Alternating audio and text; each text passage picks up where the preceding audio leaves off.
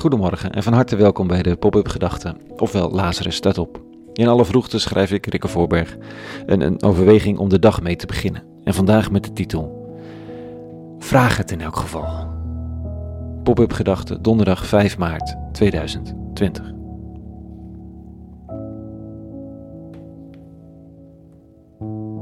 Het was al donker gisteravond toen we arriveerden met de kinderen op het Domplein in Utrecht. Stonden er zo'n honderd mensen, zoiets waarschijnlijk. Mensen hielden kaarsjes vast, er stond een enkeling met een vlag en de sfeer was rustig. Een waken vanwege de schaamte over het Europese grensbeleid en de chaos. Het is fijn om een aantal bekenden te zien en tegelijk is het pijnlijk dat we er staan. Je ziet de verwarring in de ogen, in de gebaren en de blikken. Want er is een knop omgegaan de laatste dagen als het gaat om vluchtelingen en grensbeleid. Het is fijn om de ander te zien, maar wat doe je met de wanhoop? Er waren mensen van hoop en van actie, van energie. Matthias is theatermaker, speelt met Changing Stories in de vluchtelingenkampen voor kinderen. Wanneer kan hij weer naar Lesbos? Kan dat überhaupt nog? En Annerieke spreek ik in de trein toevallig. Zij runt Stichting Bootvluchteling. Ik ben ongelooflijk onder de indruk van de kracht van haar en haar man in deze organisatie. Maar momenteel houden ze zich even schuil op het eiland vanwege de terreur van een aantal rechtsextremistische elementen. Misschien zal de rust weerkeren de komende dagen, maar als er niets is veranderd ten goede, is het dan nog werkbaar? Als de rust weerkeert, keert hij dan weer naar 20.000 mensen in een van de ellendigste kampen ter wereld, gerund door Europa, kampen Moria? En, en hoe groeit het dan door? Ze zei dat ze een jaar geleden ongeveer had gezegd dat het onmogelijke was gebeurd. Kamp Moria had er 12.000 bereikt. Inmiddels is het 20.000. Ik noem dit niet alleen omdat het een van de allergrootste vragen is van het moment. Als morele vraag aan, aan burgers, als politieke en morele vraag in Europa. Ik noem het ook omdat er een knop is omgegaan. De hoop is eruit. En dat gebeurt niet alleen op dit thema, hè. dat gebeurt ook in allerlei grote en kleine dingen van het leven. Dat de knop omgaat. En dat we zien dat die geliefde niet meer beter gaat worden. Dat de relatie niet meer te herstellen is. Of dat het met je gezondheid niet meer goed gaat komen.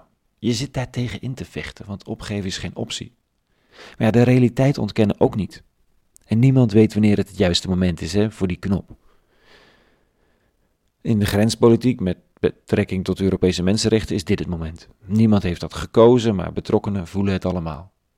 Kijk, Nederland gaat een fikse bijdrage leveren aan bewapening van Griekse grenswachten om ongewapende, wanhopige mannen, vrouwen en kinderen tegen te houden die naar de grens gestuurd zijn door dictator Erdogan. Het is cynisch. En toch, de vogels fluiten. Het wordt licht. De dag is niet een einde. Sterker nog, de dag is juist begonnen.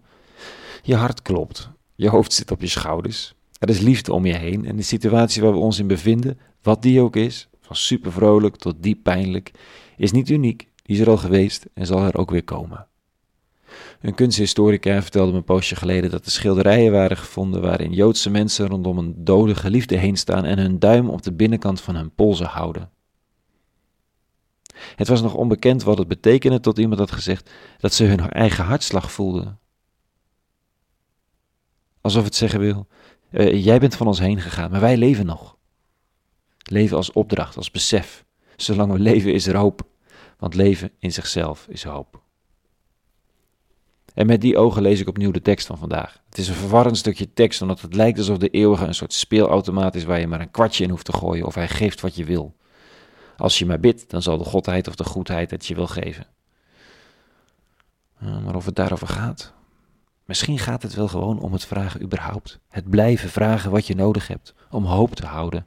Om het goede te kunnen blijven doen. Om op je pootjes te kunnen blijven staan. Dit staat er. Vraag en u zal gegeven worden. Zoekt en u zult vinden. Klop en er zal worden opengedaan. Want al wie vraagt, verkrijgt. En wie zoekt, vindt. En voor wie klopt, doet men open. Ja, toch, zo gaat dat, lijkt de tekst te zeggen. Je kunt wel in een hoekje zitten en hopen onderdak te vinden, maar je kunt het ook vragen. En uiteindelijk zal er open gedaan worden. Laten we blijven zoeken zolang we leven, kloppen en vragen. Niet de realiteit ontkennen.